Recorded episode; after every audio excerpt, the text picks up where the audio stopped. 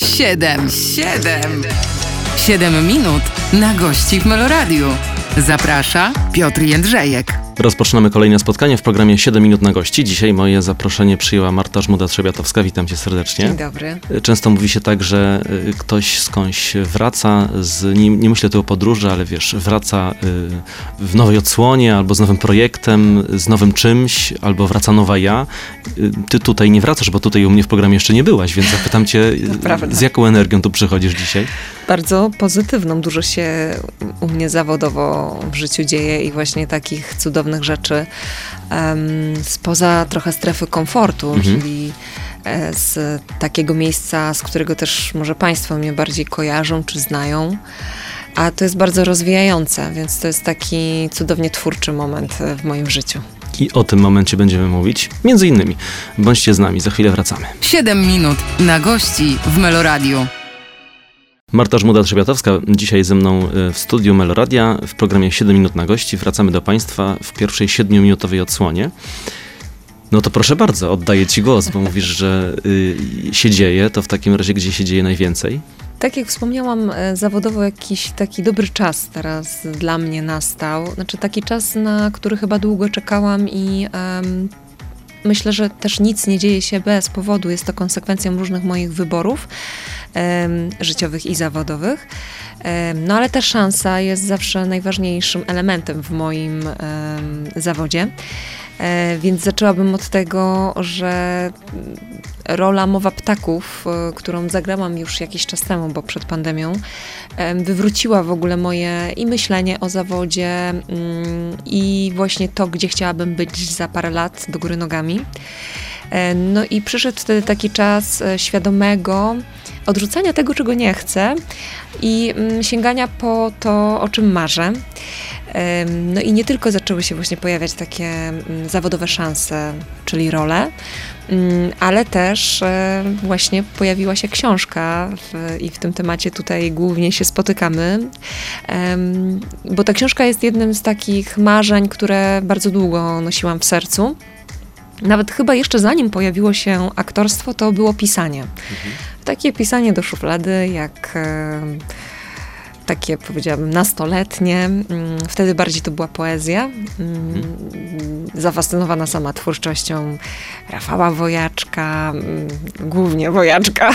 Sama zaczęłam popełniać jakieś tam wiersze. Nawet niespełna kilka miesięcy temu znalazłam ten taki notes tych nastoletnich wierszy. On bardzo, bardzo mnie ubawił oczywiście z dystansu i z perspektywy czasu, ale też jest jakimś fajnym zapisem takich poszukiwań. Nie tylko osobistych, ale też jakichś artystycznych. No więc i ta Mowa Ptaków, do której jeszcze raz wrócę, czyli film Ksawerego Żuławskiego, ona też... To nie ukrywam, że to też było spełnienie moich marzeń takich zawodowych, bo właściwie zawsze w duszy grały mi bardziej takie role niż te, w których mnie przez lata obsadzano. I cudownie, że to się wydarzyło, bo to mi uświadomiło i przypomniało, za czym zawodowo tęsknię i to mi pozwoliło zacząć ryzykować. I książka też jest w pewien sposób dla mnie ryzykiem, no bo zaraz pojawiły się różne myśli, jak to zostanie odebrane, czy mogę sobie na to pozwolić, czy to nie jest czasami jakieś megalomaństwo albo jakiś tupet. No ale postanowiłam się jakby rozprawić z tym marzeniem. Pomyślałam sobie, że dobiegam 40, to już pora przestać się oglądać na innych, tylko zacząć po prostu te marzenia z listy spełniać. Bardzo dużo wątków poruszyłaś. Teraz ja to muszę jakoś, wiesz, na czynniki pierwsze rozłożyć, bo tak powiedziałaś, to, że zostawiłaś to, czego nie chcesz, potem mówisz, że całkowicie zmieniłaś to, co kiedyś tam planowałaś, się widziałaś. To jest kolejny wątek. Książka to kolejny. Zapytam może, wychodząc od pisania, od tego, co mówisz właśnie o tym tupecie, to tak, mnie się kojarzy takie właśnie przede wszystkim pisanie dla kogoś kojarzy mi się z dużą odwagą, tak jakby pokazania swoich myśli wszem i wobec, wszystkim. I często też tak bywa, że coś się zapisze w danym momencie, tak wiesz, jakaś potrzeba chwili, a potem na przykład za 3 lata to już patrzysz na to i mówisz, nie, to już w ogóle nie jest tak. Zgadzam się z tobą, ale myślę sobie, ta książka w ogóle jest, ja nie ukrywam, że ona powstała z takiego marzenia, żeby zostawić mojej córce, bo to ona głównie była tam takim motorem działań. Jakiś ślad mojej drogi i moich zmagań, do których ja już mam dystans, bo to, co jest zapisane w tej książce, to jest coś, co ja już przeszłam i ja mam do tych zdarzeń już pewien dystans. Ale chciałam ten ślad zostawić, a przy okazji pomyślałam sobie, że jeśli jakiejś kobiecie, dziewczynie, ta książka też ułatwi tę drogę, którą ja przeszłam i te poszukiwania, albo pomoże właściwie zadać sobie pytania, to warto. Więc nie oglądając się właśnie na to, co powiedzą i pomyślą inni, postanowiłam po prostu to zrobić. Ja też rozmawialiśmy o tym przed naszym tutaj spotkaniem. Czuję ogromną odpowiedzialność za słowa. Każde słowo naprawdę ważę.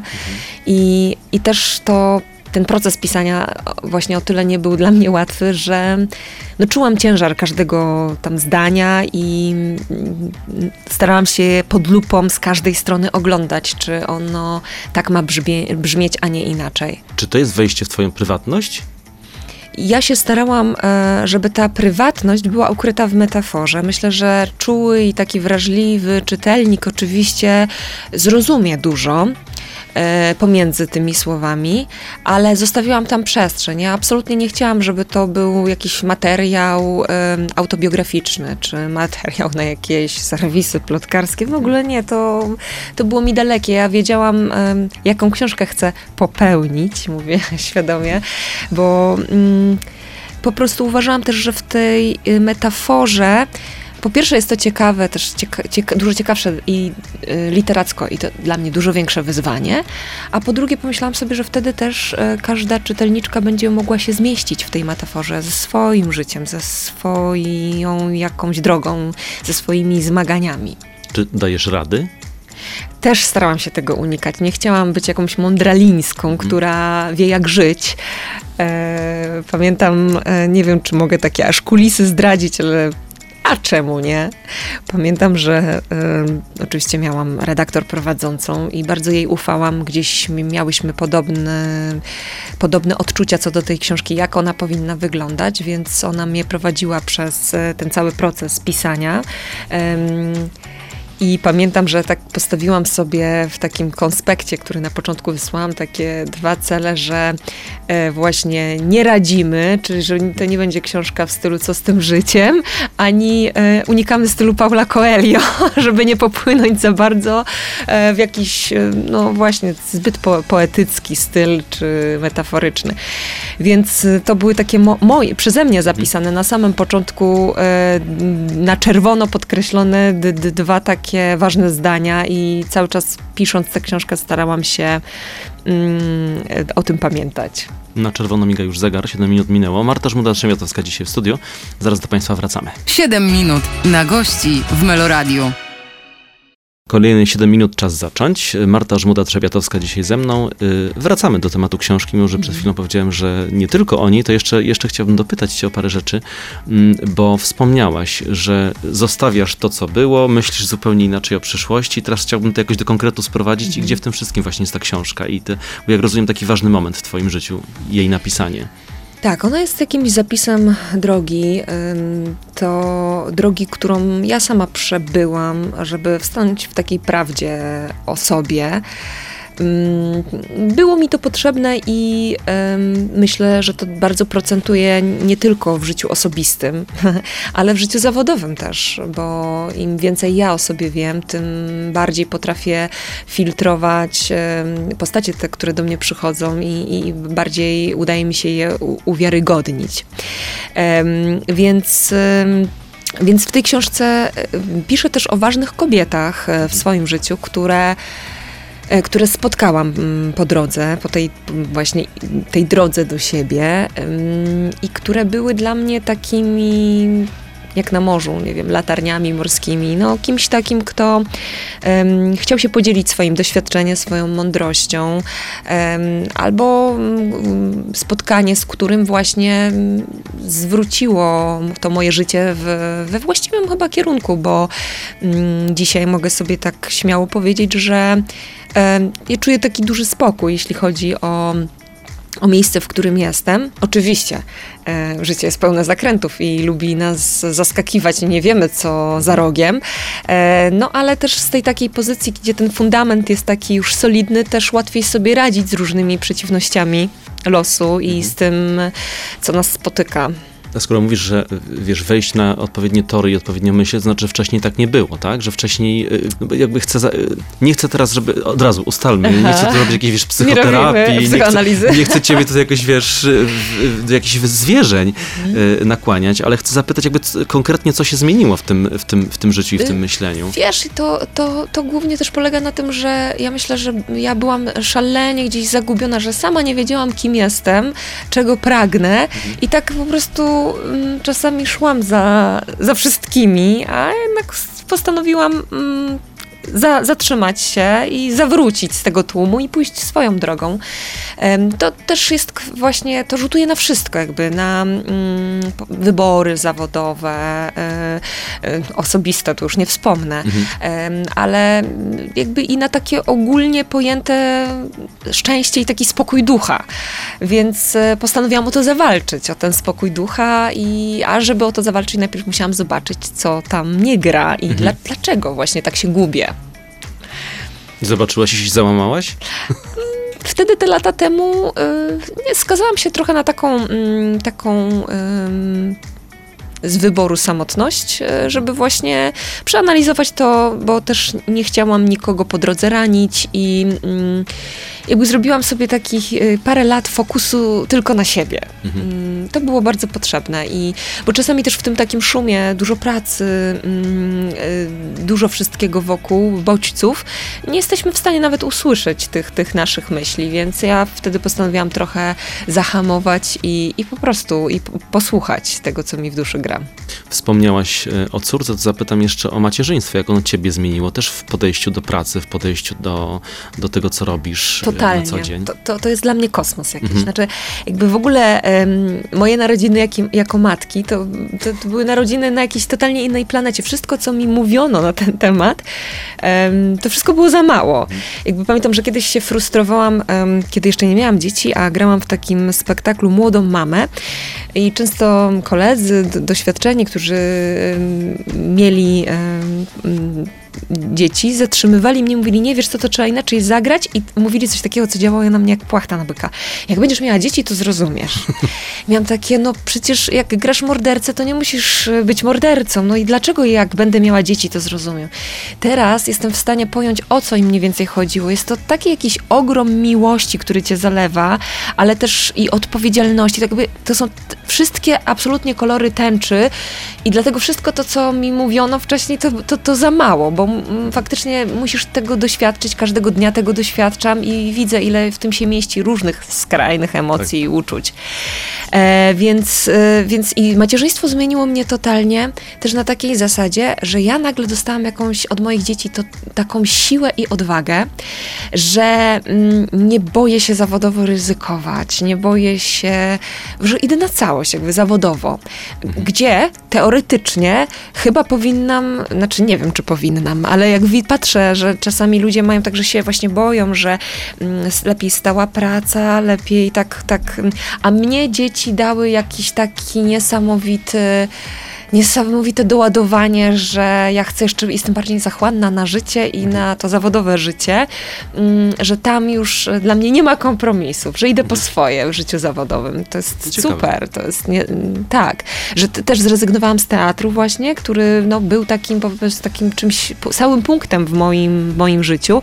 Byłam tam 11 lat na etacie, ja postanowiłam odejść, bo po pierwsze chciałam być panią własnego losu, i mieć czas na moje dzieci wtedy, kiedy ja chcę, pracować wtedy, kiedy ja chcę i to jakby chciałam zarządzać tym dobrze, bo dla mnie no, moje dzieci są wyczekane, upragnione, ukochane i one są priorytetem absolutnym i właściwie wszystko inne, całe życie dopasowuję pod moje dzieci, no ale jakby też chcę się spełniać zawodowo i ta praca czasem wyzywa, no więc wtedy się w tej pracy zanurzam na 100%, ale potem wyskakuję i jestem tylko dla moich najbliższych. No to ustaliliśmy priorytety tej 7-minutowce. Zaraz do Państwa wracamy z kolejnymi wątkami. Przypomnę, ze mną w studiu Marta Żmuda-Trzebiatowska. 7 minut na gości w Meloradiu. Chciałbym wrócić teraz w rozmowie do wątku kobiet. Wspomniałaś o kobietach, które były, czy też są dla ciebie tymi latarniami na morzu. A w tym świecie, tak się wydaje, a przypomnę to pytanie do Marty Żmudy-Trzebiatowskiej, która dzisiaj jest tutaj ze mną, że są też kobiety, nie chcę użyć sformułowania złe, ale w tym zawodzie różnie bywa. Często aktorki mówią, a przyszła, siedzi w pierwszym rzędzie, ogląda, pewnie czeka, czy się potknę. Wiesz, nie chciałem do banału sprowadzać tej rozmowy, ale tak sobie myślę, że w tej branży różnie może być i w tej branży można się też spotkać i pewnie też się spotkałaś z nie do końca przychylnymi kobietami. Do mężczyzn potem przejdziemy. To powiedz jak to jest. No, oczywiście nie wymagam nazwisk tutaj, ale jest tak, że trzeba umieć zarządzać tym czasem i tą uwagą i wiedzieć, komu warto poświęcić czas, a komu nie? Odnosząc się do twojego pytania, powiem tylko, że na pewno w każdym zawodzie tak jest, że nie wiem, są kobiety, a mężczyźni pewnie też, którzy gryzą i nie są zbyt przychylni czy życzliwi.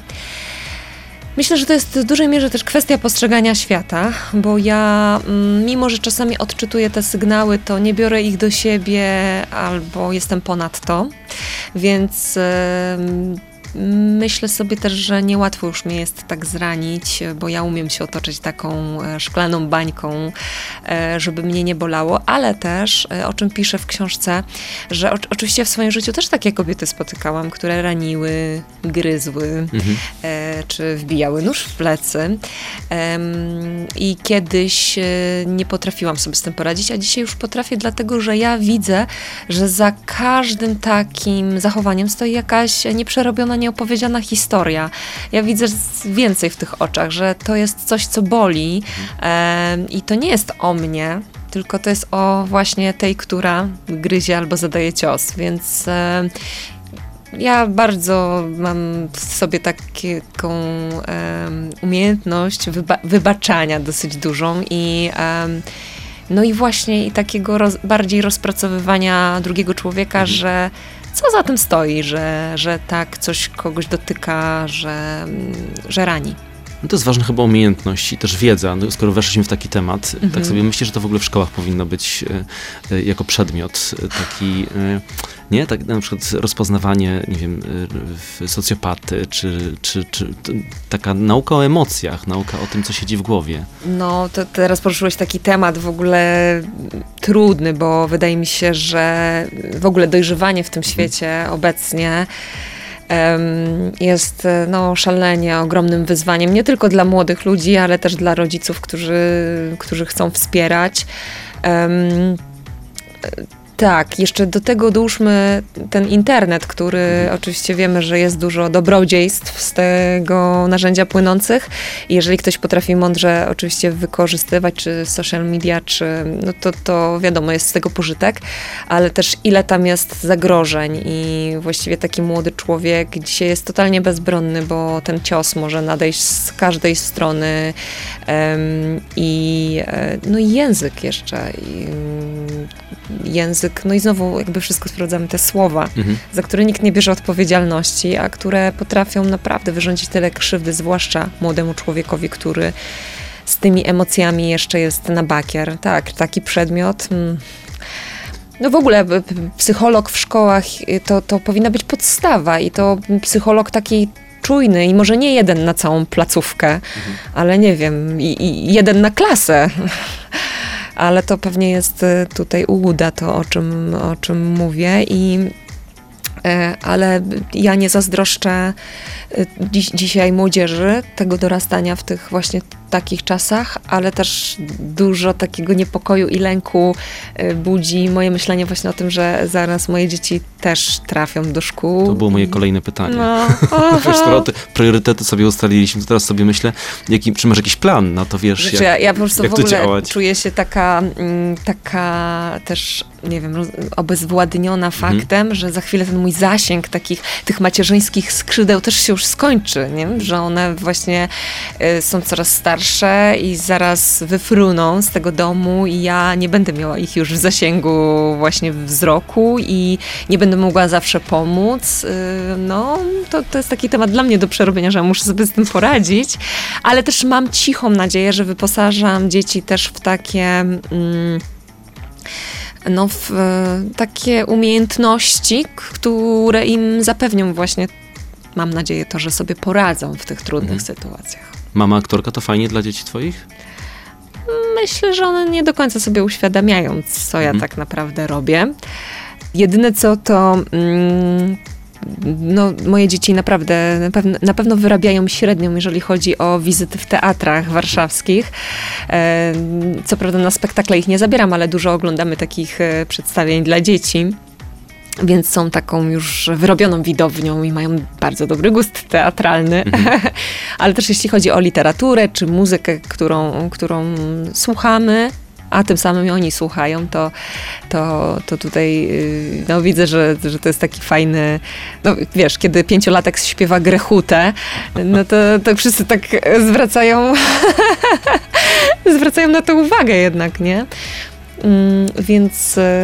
Więc to na pewno, ale mówię, że tak nie bardzo chyba są świadome, co to znaczy, że mama jest aktorką.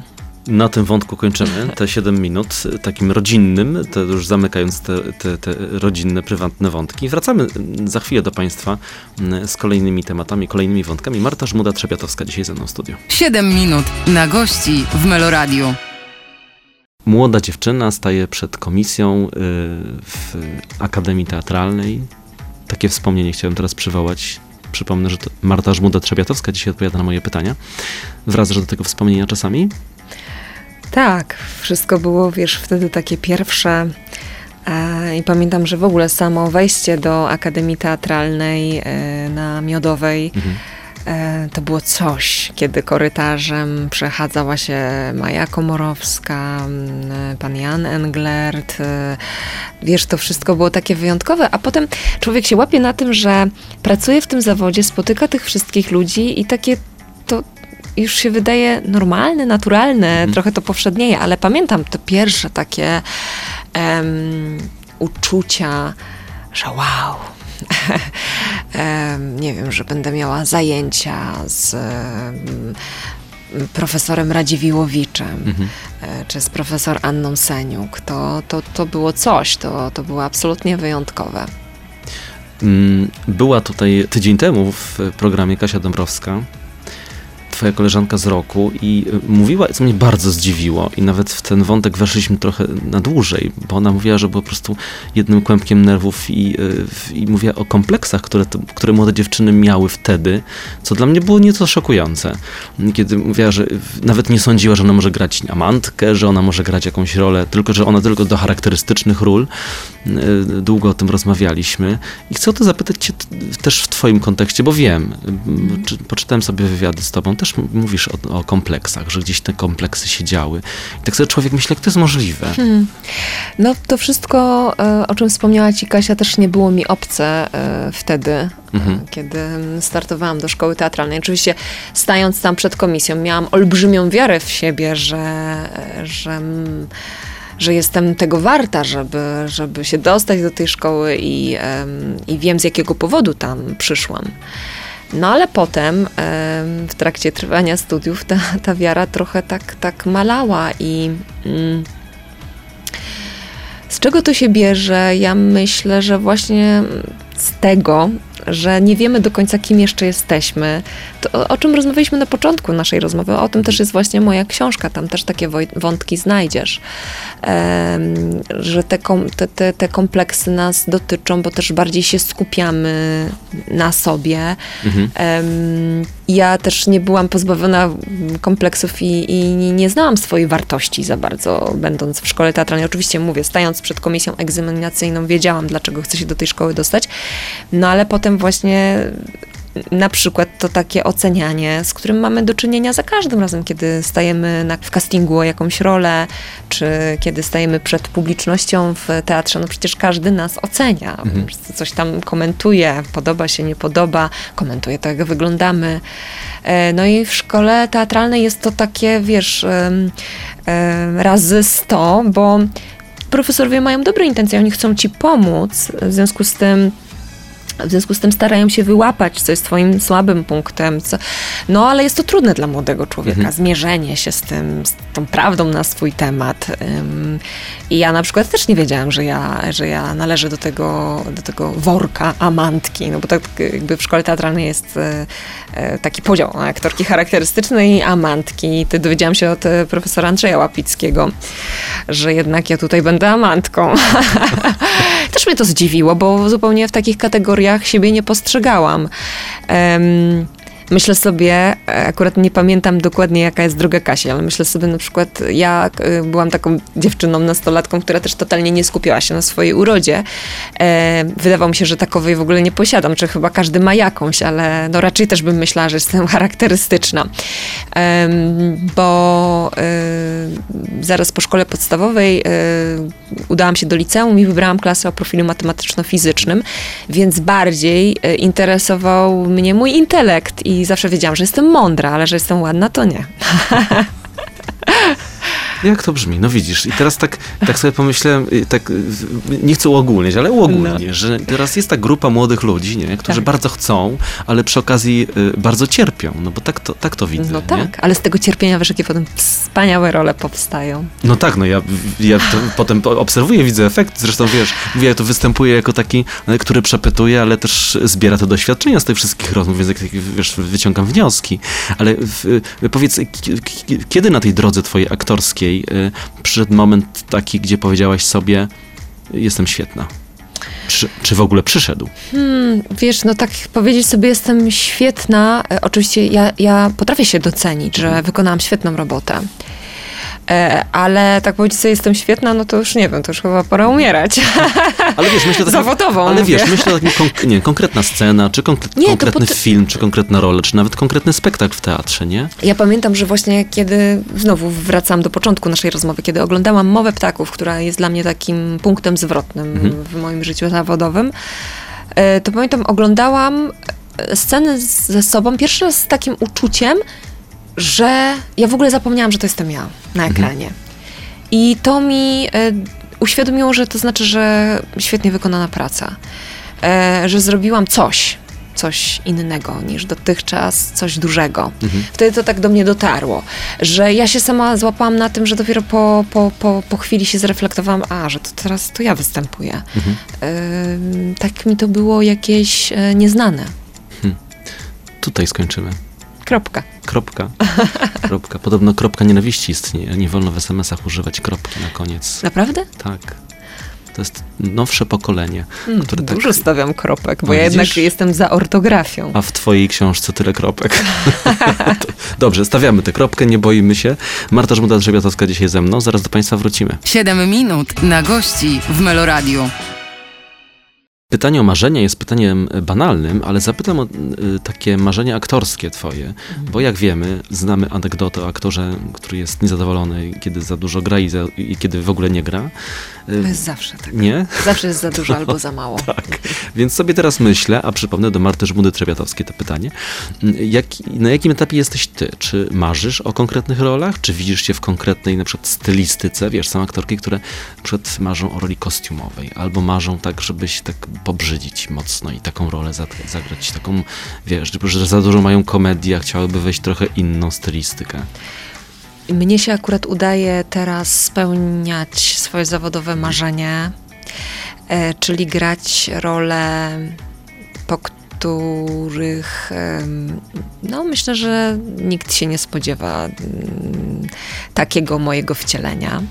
I myślę, że moje ostatnie wybory zawodowe i teraz akurat mam ten etap, że mam za dużo, jak wspominałeś.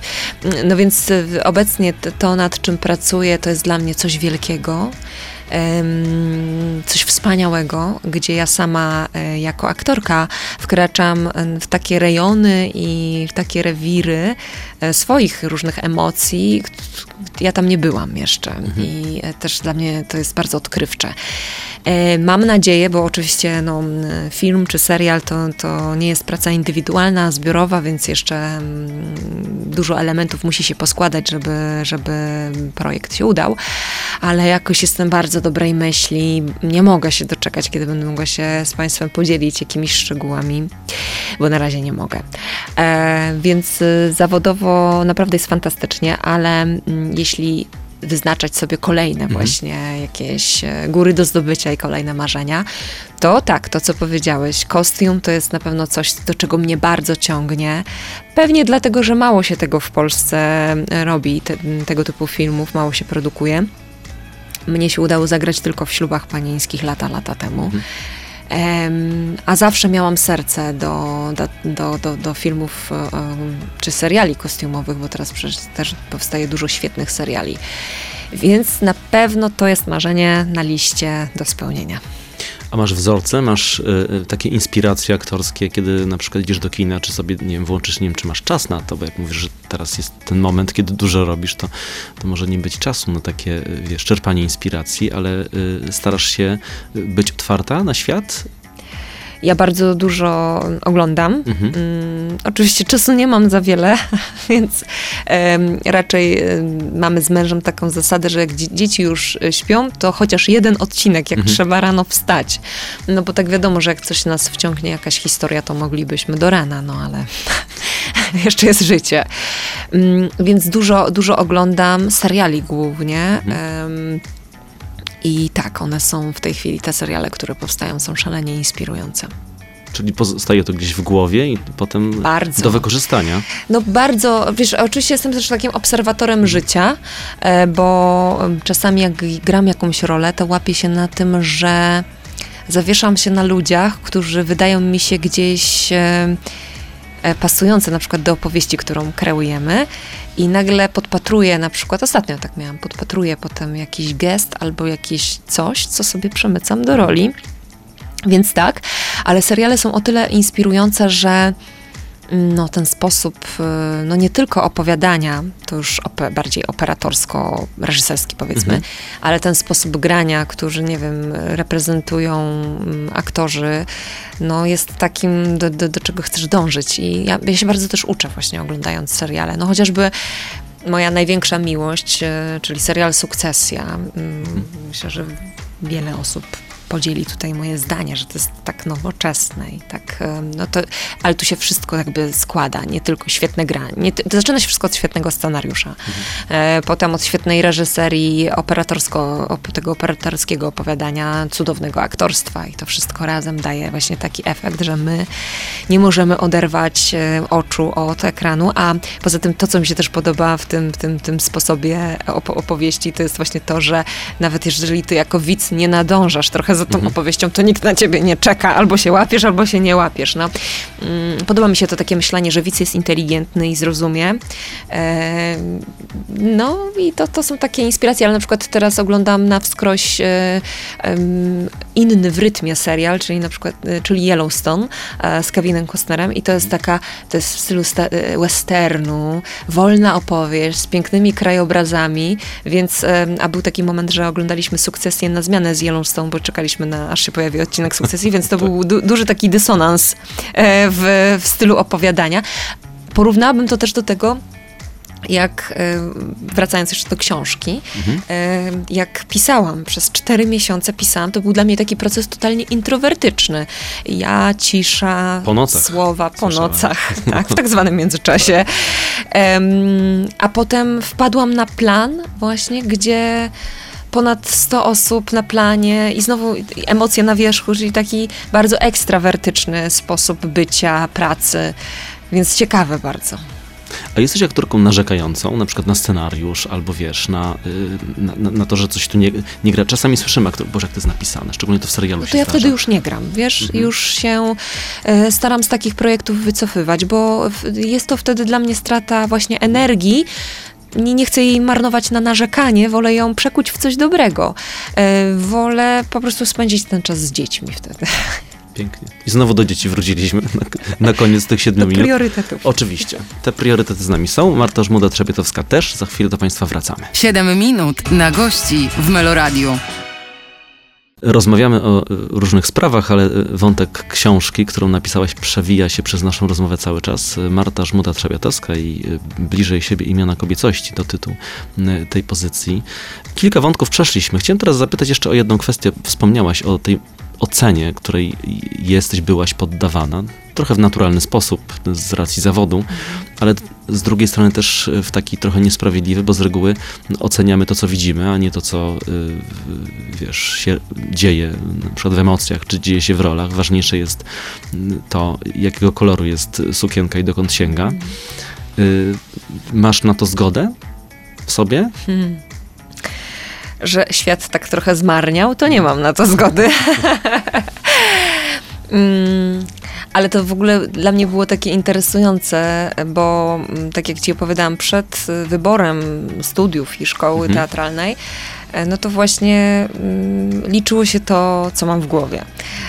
Potem nagle zaczęła się liczyć bardziej uroda niż to, co mam w głowie, na co zgody nigdy nie miałam, trochę z tym walczyłam, ale potem stwierdziłam, że to jest walka z wiatrakami. Dzisiaj na szczęście jestem w takim momencie życia, to chyba się nazywa dojrzałość też, że już się tym nie przejmuję, nie oglądam na to, wiem kim jestem, warunki mam takie, jakie mam, nie gniewam się na nie, staram się właśnie wybierać role, fajnie, że i one mnie wybierają, takie trochę przekór może też moim warunkom, nie po to, żeby komuś coś udowodnić, tylko sama po prostu chcę być interesująca i rozwijać się.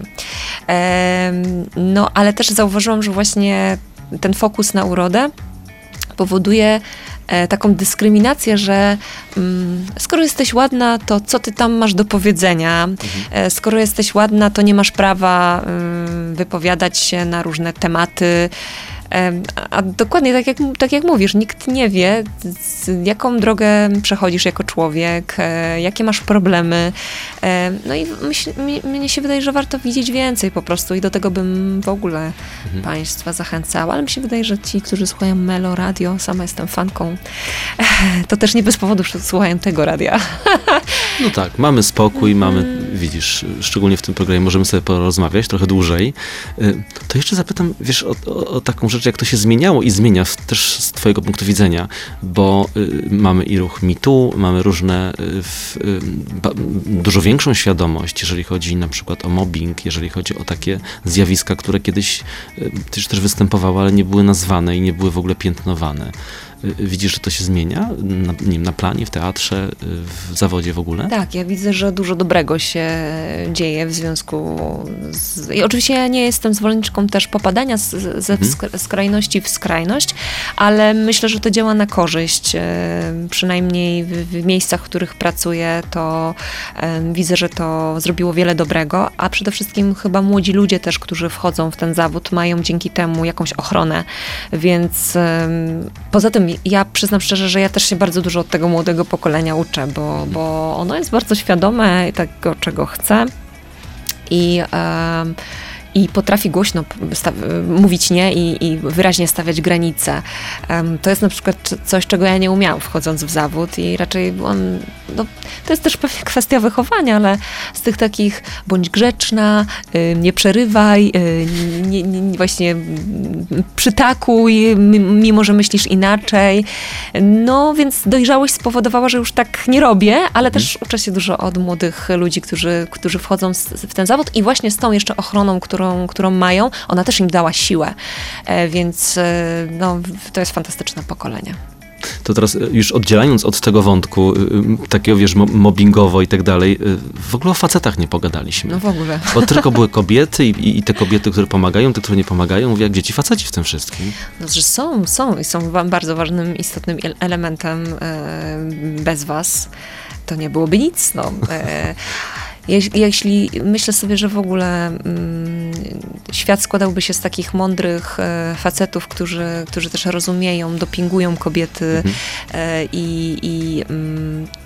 no to w ogóle to byłby piękny świat i fajnie, że też w tym takim momencie, kiedy my walczymy o dużo praw takich dla siebie, fajnie, że jesteście i nas wspieracie, bo to jest, wasza rola jest bardzo ważna i cieszę się, że jest więcej właśnie takich mężczyzn, przynajmniej ja to zauważam, niż tych, którzy już mogliby odejść do lamusa ze swoim myśleniem i z tym, co robią.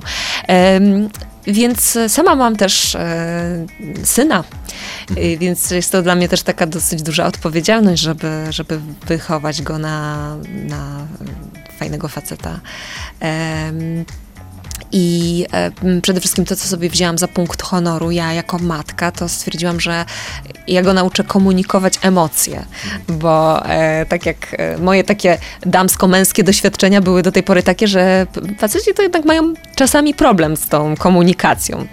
Czasami może myślą, że po prostu kobieta się domyśli, ale nie zawsze musi, więc wzięłam sobie za punkt honoru, żeby w ogóle o emocjach rozmawiać, żeby umieć je nazywać. Patrz, znowu wracamy do wątku macierzyńskiego. Tak.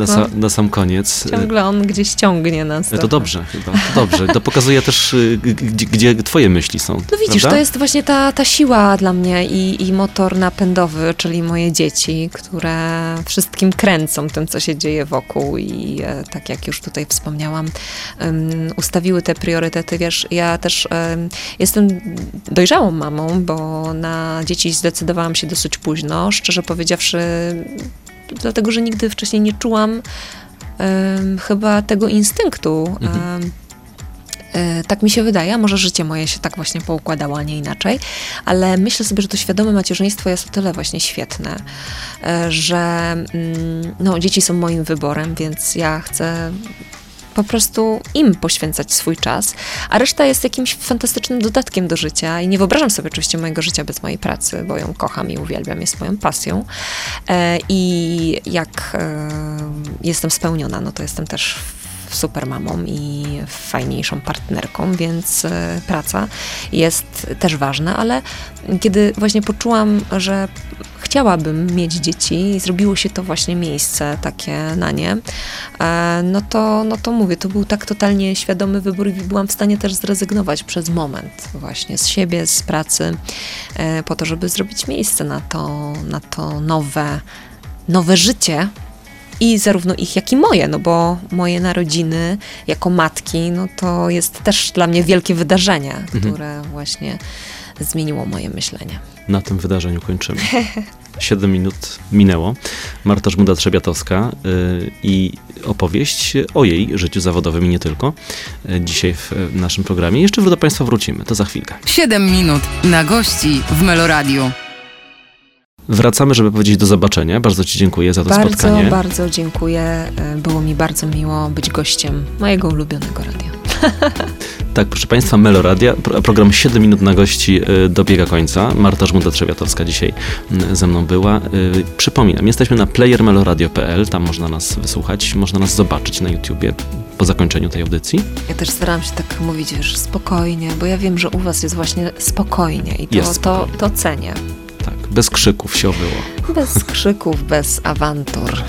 Jak najbardziej. I tak już będzie. Jutro jeszcze jeden odcinek, ostatni odcinek naszego programu w tym sezonie. Moim Państwa gościem będzie Maciej Sztur. Bądźcie z nami.